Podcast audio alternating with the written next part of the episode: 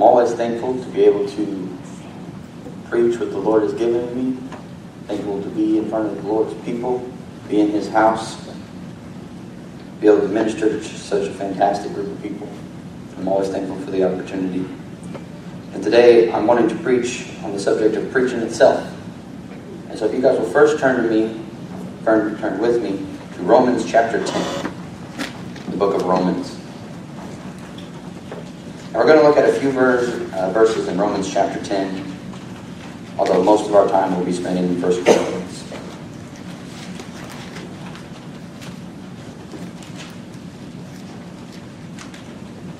So in Romans chapter 10, we're going to start in verse 14 here.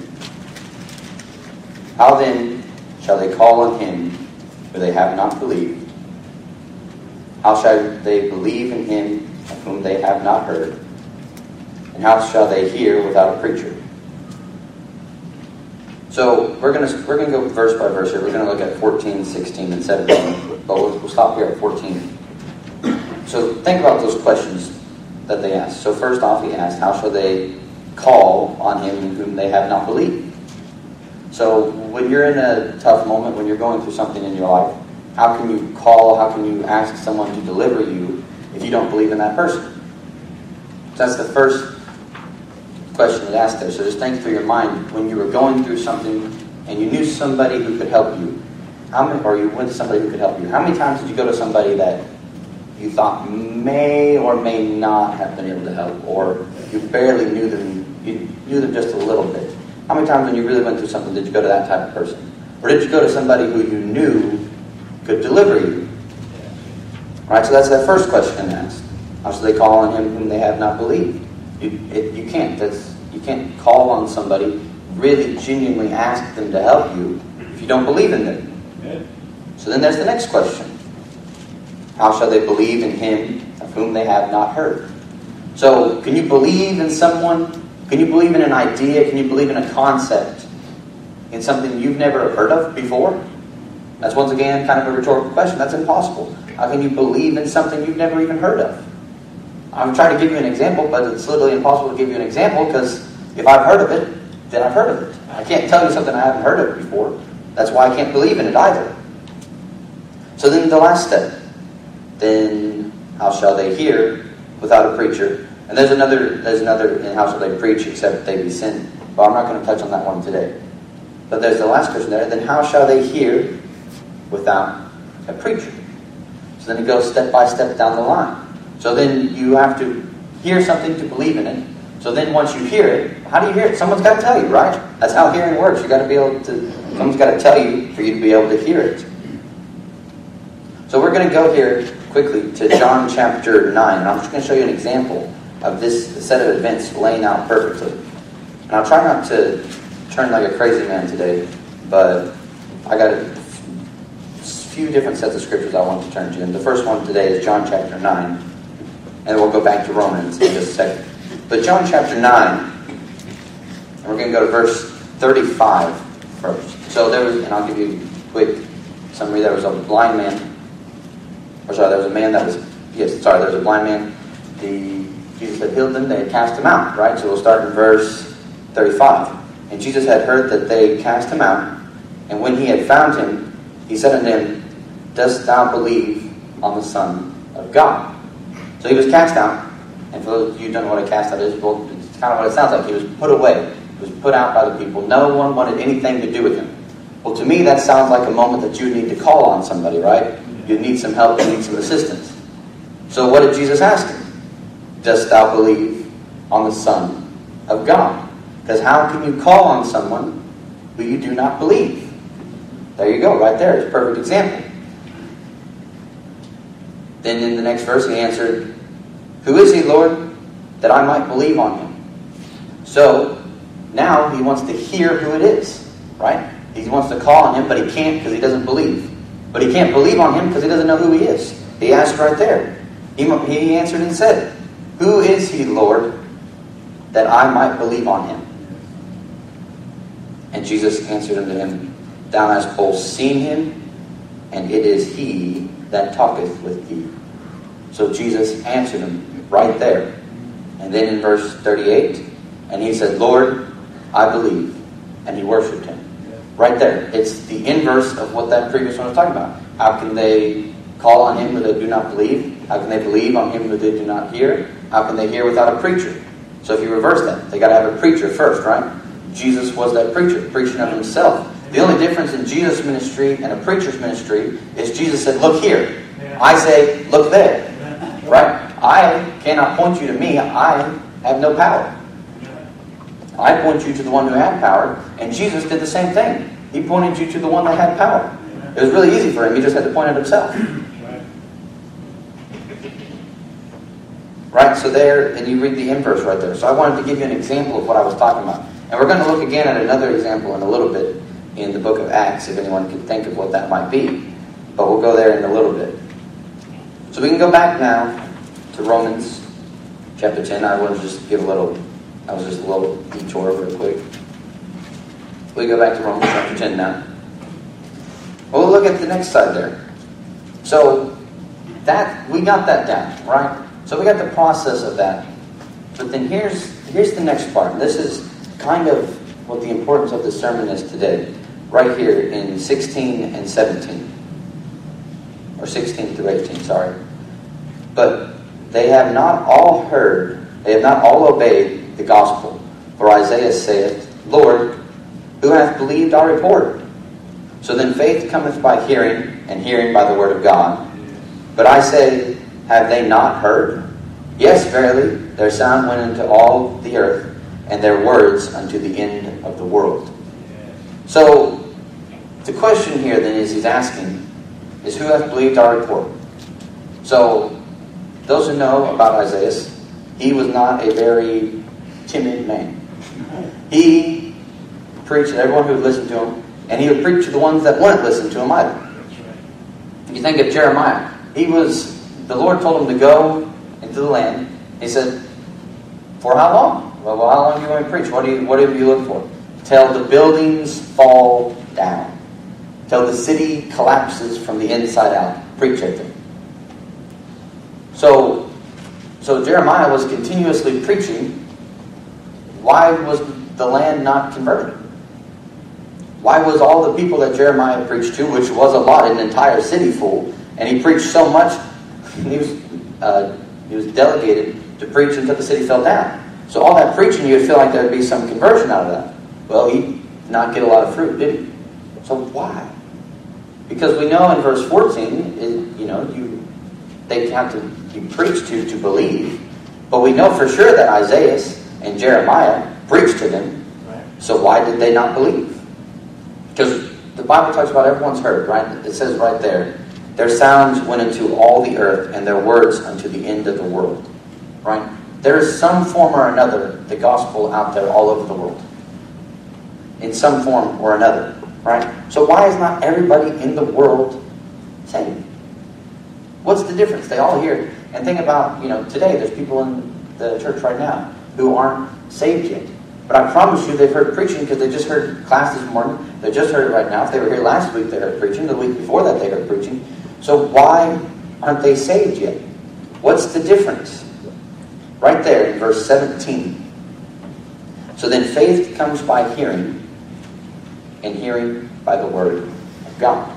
Now, people tend to take that out of context. The word of God, they're wanting to say is the Bible, right? Right there. But that's redundant. You can't, it said by preaching, but what is a preacher preaching? He's preaching the Bible. So why would he repeat the same thing twice? That word of God is something slightly different there. That's the actual word of God. God himself speaking, making the difference in you. The Holy Spirit moving first, and the preaching making that come alive. That's the difference there. So everybody hears, everybody out there right here is hearing me speaking right now. How come everyone out there is not saved right now?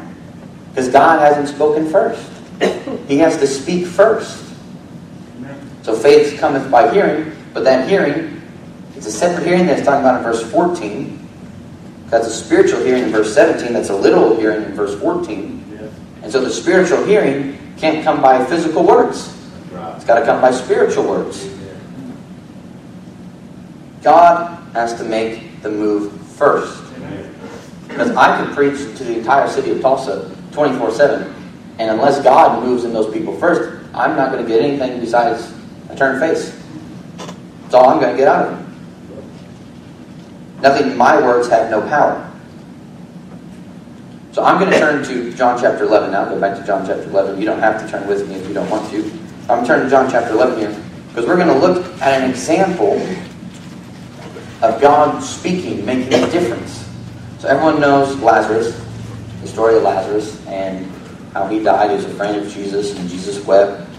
And you know, I uh, last time I spoke, it was on a Wednesday night, and I spoke about how, sorry, that he is the resurrection, and that's the story of Lazarus. I'm going to look a little further today in verse 40 through 43.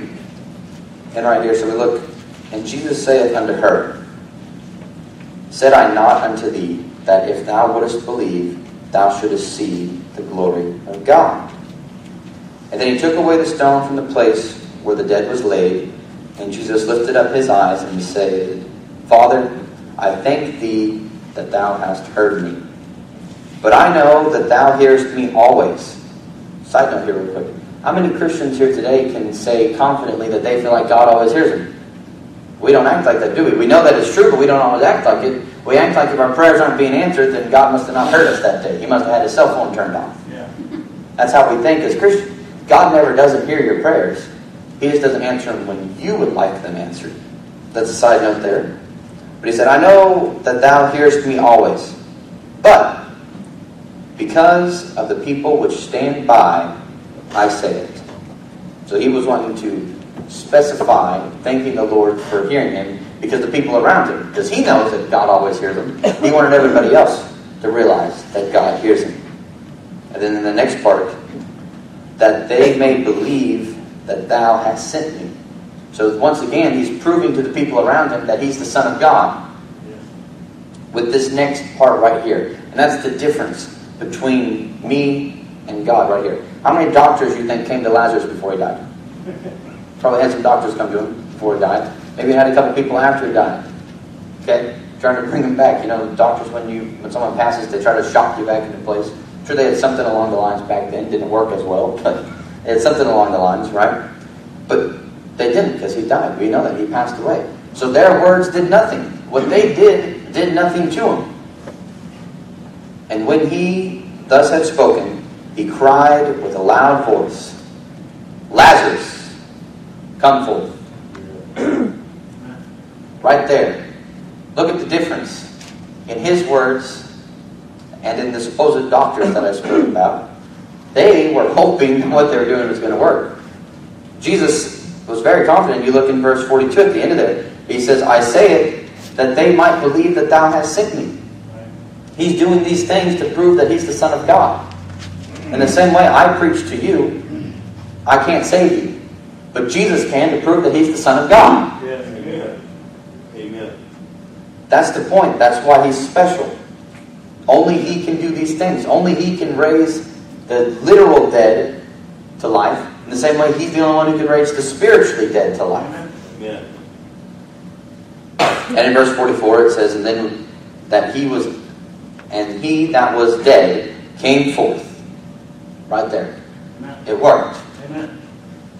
Not what the doctors did work. It wasn't that the pill that they gave him just was a couple weeks late. That's not how that worked. It was Jesus' words himself when he said Lazarus comes forth. Because only his words can save him. In the same way, only his words can save you. I can preach to you all I want. But until Jesus speaks, there's not a single soul that's going to get saved. That's just the fact of the matter. He calls him up out from his dead state. You know, there's only a few min- only a few things that a, a dead person can do is smell and rot. About the couple things that they can do. That's the same thing when you're spiritually dead. The same thing you can do then. Stink and rot spiritually. Nothing you can do until the words Dan come forth. Amen. Then it's all changed. You're alive now. And you had no clue what did it. I promise you, Lazarus had no clue what was going on for about 30 seconds. He was very dead, and then he was very alive. And I promise you, he was very confused. Right there.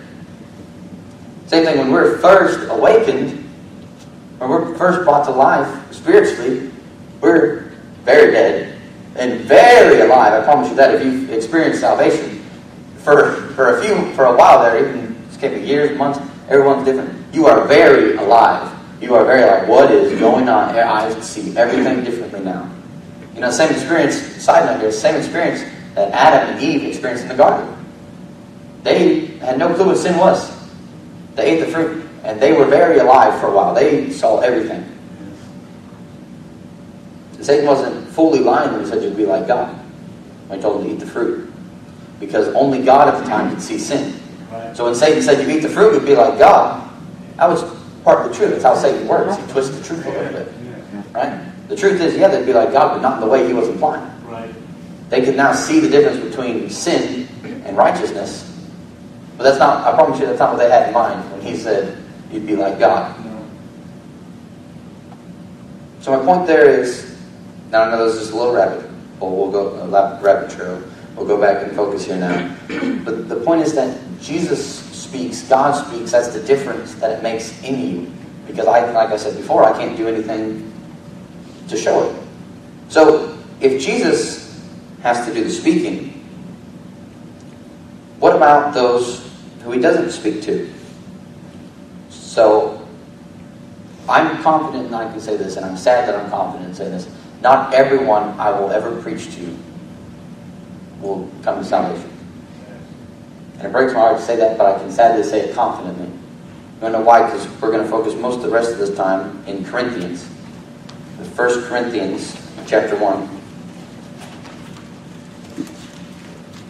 We will look at what's the difference when, uh, sorry, spiritually, what is the difference? So, God has to do, the, like I said, God has to do the work, right? So when I preach to somebody who God's doing the work in, it's makes them feel alive. It brings out what God put inside of them to the highest extent. When you're when you're converted and you're a Christian, there is no better feeling to you than when you're hearing the actual truth be preached. It's a different feeling that comes from the inside because that's where what God did in you resides. There's this part inside of you now because, as you can see, my flesh still exists. I still get hurt. I still get injured, right? So what God did in you is inside. That's a different work inside, and that comes out when you hear preaching. When you hear, when you're around people who believe in God. But what about those who He has not worked in, or isn't going to work in? So we're going to look in 1 Corinthians chapter one. We're going to first look at verse 18 through 20, but we're going to first look at verse 18 here. For the preaching of the cross is to them that perish what? Foolishness.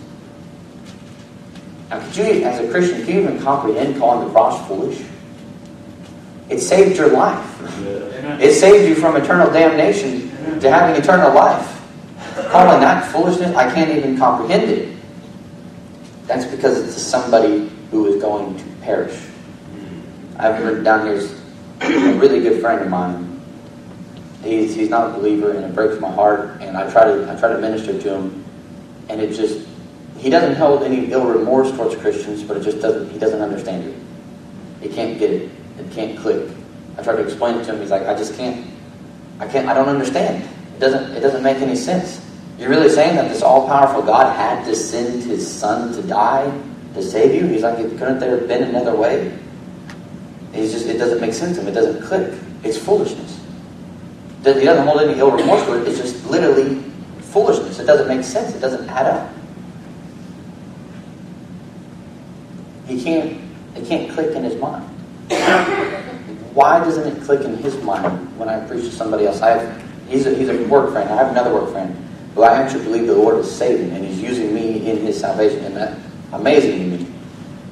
So I've talked to them about the same stuff, both of them. Why does one their ears perk up? They're like, "This is this is amazing. I can't believe that this is true. This is awesome." Then the other one is that I, you can't believe this is true, but in another way, he's like, "This doesn't make any sense." So why? What's the difference then? Because one God has spoken first, the other one God hasn't spoken. In the second part of verse 18, but unto them, unto us which are saved, it is the power of God. So the cross itself, to somebody like my friend who's not saved, is foolishness. He doesn't understand it. But to the other friend, I believe the, war, uh, the Lord's working in. When you preach the cross, it's like, wow, God can do that. God can re- uh, redeem all the mistakes that I've made, save me from my foolish and idiotic ways. Yes. In fact, He can. Yes. And that's what's so amazing about Him. That's the power of God. Amen. Amen. Right? And the difference is, and the only difference between the two of them is God's spoken to one of them and hasn't spoken to the other one. So there was a pile of dust on the ground when God made Adam, and He formed one of them. There's still dust on the ground, and He breathed in to that one, and that became man, and that was still dust. Right. The only thing that changed is God breathed into one pile of dust and didn't breathe into the other. Amen. That's the difference between a saved person and an unsaved person. They're- They're both dust. But God breathed into one, breathed life into one, didn't the other. So we're going to read 19 through 20 here. For it is written, I will destroy the wisdom of the wise, and I will bring nothing into the understanding of the prudent. Where is the wise? Where is the scribe? Where is the disputer of this world? Hath not God made the foolish, made foolish the wisdom of this world? It's once again kind of rhetorical questions here. In case you're wondering that uh, where it's written, that is in Isaiah 29. I was planning on turning there. I'm looking. I don't believe I have time now because I still have a few notes to go through. So I don't believe we're going to turn there. But in Isaiah, no, okay, we're going to. I changed my mind. We're going to turn here to Isaiah 29 because it, it, it elaborates on what, it just expands on what that verse already said. So we're, we're going to do it. So Isaiah chapter 29, I'll let everybody turn there. And it's going to be 13 through 15 is what we're going to read.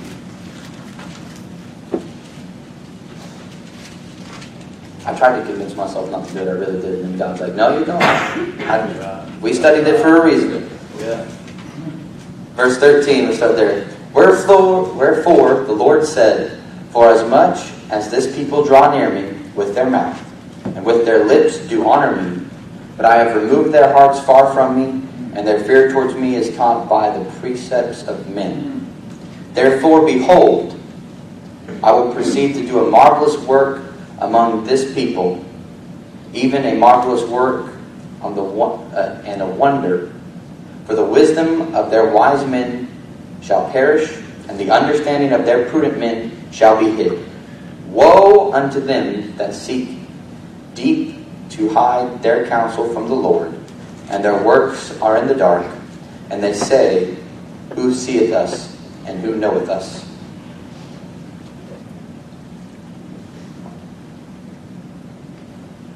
So we'll look at verse 13 there first. For as much as this people draw near me with their mouths and with their lips do honor me. So, my question is, and this is kind of exciting here, are you doing that? With your with your mouth, do you draw near me? So what's that meaning? When you talk, is it stuff that's going to bring you closer to God or further away from God? And then with your lips, do you honor me? So whenever you do speak and you're talking to somebody, is what you're saying through your mouth, is that honoring to God? And then the second part, but have removed their hearts far from me. So these people are in trouble because of that reason. They're moving their hearts far from Him. And their fear towards me is taught by the precepts of men. So he talks about he, they do fear God, but not because of God. Right. Because men have taught him to fear God. Right. Right? It's already the general principle that has been built there. It's not a genuine fear of God. It's just because men have told them that they should fear God. When you're a little kid and you're told that you should, you know, you should fear this or you should fear that, you do it. You have never even encountered that yet, right? So these men, they fear God by the precepts, not because they actually know God and fear Him, but by the precepts of men. Then, therefore, behold, I will proceed to do a marvelous work among these people, even a marvelous work and a wonder. For the wisdom of their wise men shall perish, and the understanding of their prudent men shall be hid. I don't know about you, but I believe that wonderful, that marvelous work and that wonderful work is the cross. Yeah. Because what else is God going to do that no other person could understand. It says that their wise men shall perish. Yeah. So they won't need the counsel of the wise men because they don't understand it. Right? The only thing that, that meets that description is what we are talking about in Corinthians is the cross. The only they can't the wise men can't explain it to you because it doesn't make any sense to them. That's why their wise men shall perish and their prudent shall be hid. And for those of you who don't know, prudent is like he thinks he's a genius, right? He's he thinks he's the smartest guy in the room at all times. There's, he never thinks that anybody can rival his intelligence. Well, it says that the prudent men shall be hid. I don't know if you've ever met someone who you describe as prudent. They're very hard to hide because they always make themselves known that they're the smartest guy in the room. So they're going to be hid. You won't even be able to recognize them because they're going to be so dumbfounded by this, by this marvelous work, which is the cross. Because then you look in Corinthians 1.18 that we were looking at already. You don't have to turn there. We already looked at it. Is that the cross is foolishness to them that perish, but is the power of God for them that are saved. I know I got that backwards there. But for them that are saved, it's the power of God. So that marvelous work right there is the cross. Because to them that believe it, it's the power of God. It's marvelous. We don't understand it. It's amazing. But it hides the understanding of the prudent and of the wise man. Destroys It's foolishness. Yes. They become useless. Amen. Then the last one is a warning. That last verse is a warning there. Woe unto them that seek deep to hide their counsel from the Lord. And their works are in the dark, and they say, Who seeth us? Who knoweth us? Those men are in trouble. That's what that word woe means. Because if you're trying to hide what you're doing from God, I hate to break it to you, but He already knows. Yeah. And you are in more trouble than you think if you're trying to hide it from Him. Now, if you're a Christian and you realize you're doing something wrong, then go to Him, ask Him for forgiveness. But if you're somebody who thinks you're just going to get away with it by hiding it from Him, well, the word woe is used. Right. And woe is basically you're in a lot of trouble. I'll give you a simple understanding of that word woe. And not W O W W O E for Yeah. you're in trouble. So, You're in a lot of trouble. If you're trying to hide from God, well, He already knew that you were going to try to hide from Him, so there's that because He just said it to you. He just told you, trying to hide it, you know. It doesn't say successfully hid it. It says those that seek deep to try to hide their trouble. right. You know, He knew that they put it into deep darkness because He doesn't. The light doesn't reside in the darkness, but He knows about it. Right. So we'll go back to First Corinthians now, and we got about ten verses I want to go through or so. We got we got time. So we're gonna twenty one. We're gonna look at twenty one here. So we already looked, and that's what uh, I wanted to go to Isaiah because that just expounds on verse nineteen and verse twenty. Where is the wise? Where is the scribe? Where is the disputer of this world? Hath not God made foolish the wisdom of this world? By the cross, He did that by the cross. He threw everything off. He threw he threw the Jews' sacrifice off. He threw all that off. Their their whole system, you know, that they we talked about this morning in class. They had built a system, but they had went astray from it. God had presented them a system. They went astray from it, and then He completely demolished that when He came Himself and died. He absolutely needed none of that, and just threw everything off them. I don't know if you know this. Jews don't sacrifice anymore, but they don't believe the Messiah's coming. Just because Christ messed everything up for them I- in their world, right? Amen. because they don't know what to do. And even though they don't believe in Christ, still for some reason they stop sacrificing. Explain that one to me. They know something's up. They knew something was up about that God, which they try to despise it. We'll get to here in a minute about it, right?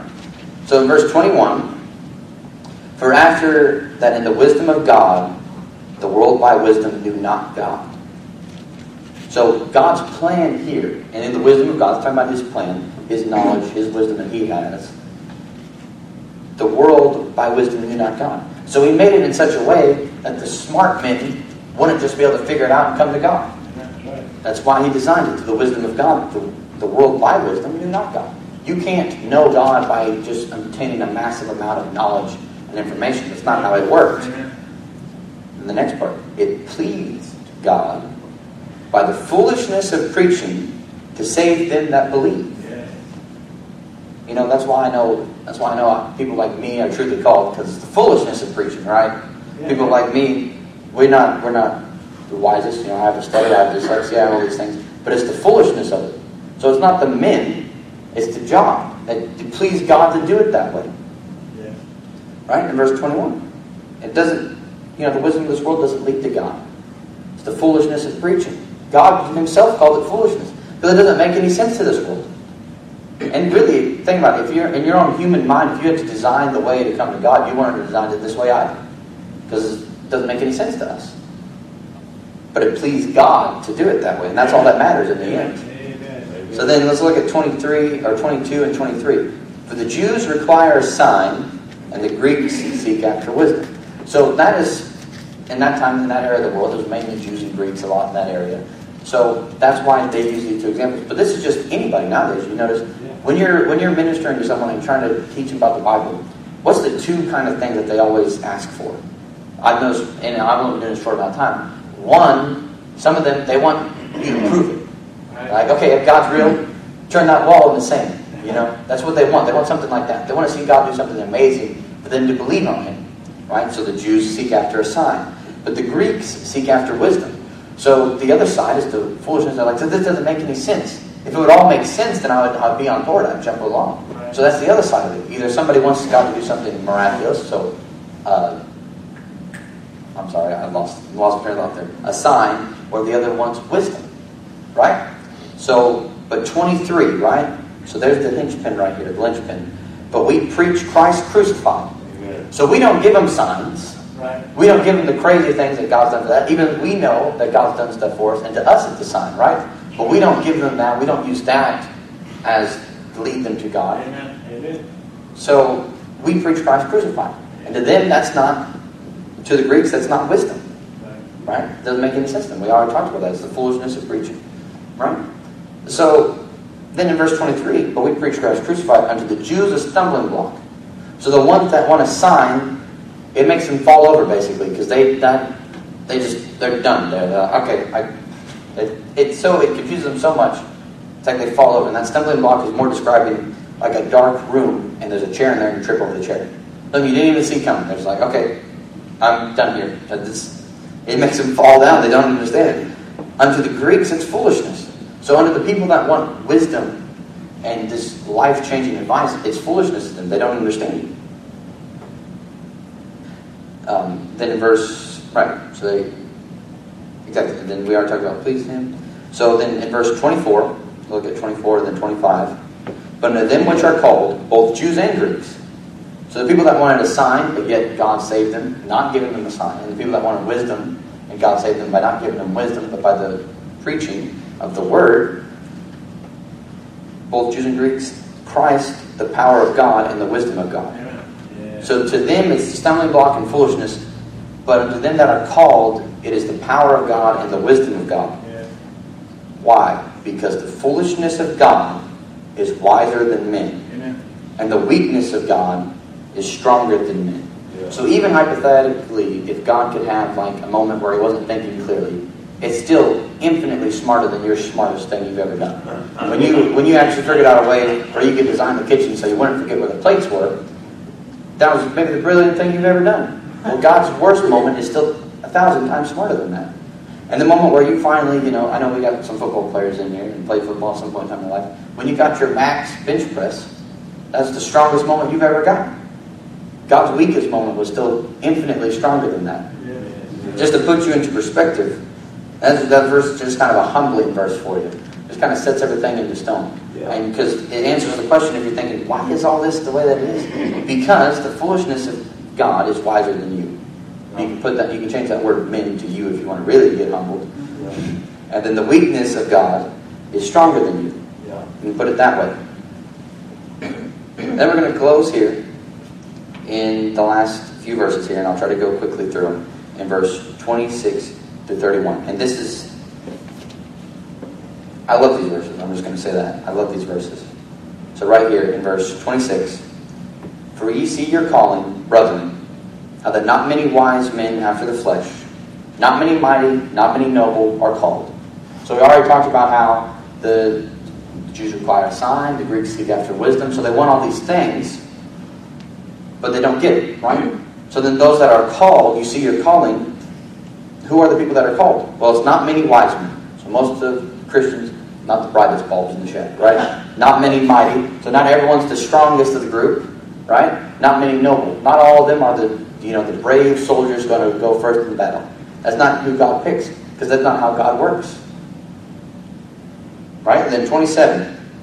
But God hath chosen the foolish things of the world to confound the wise. And God hath chosen the weak things of the world to confound the things which are mighty.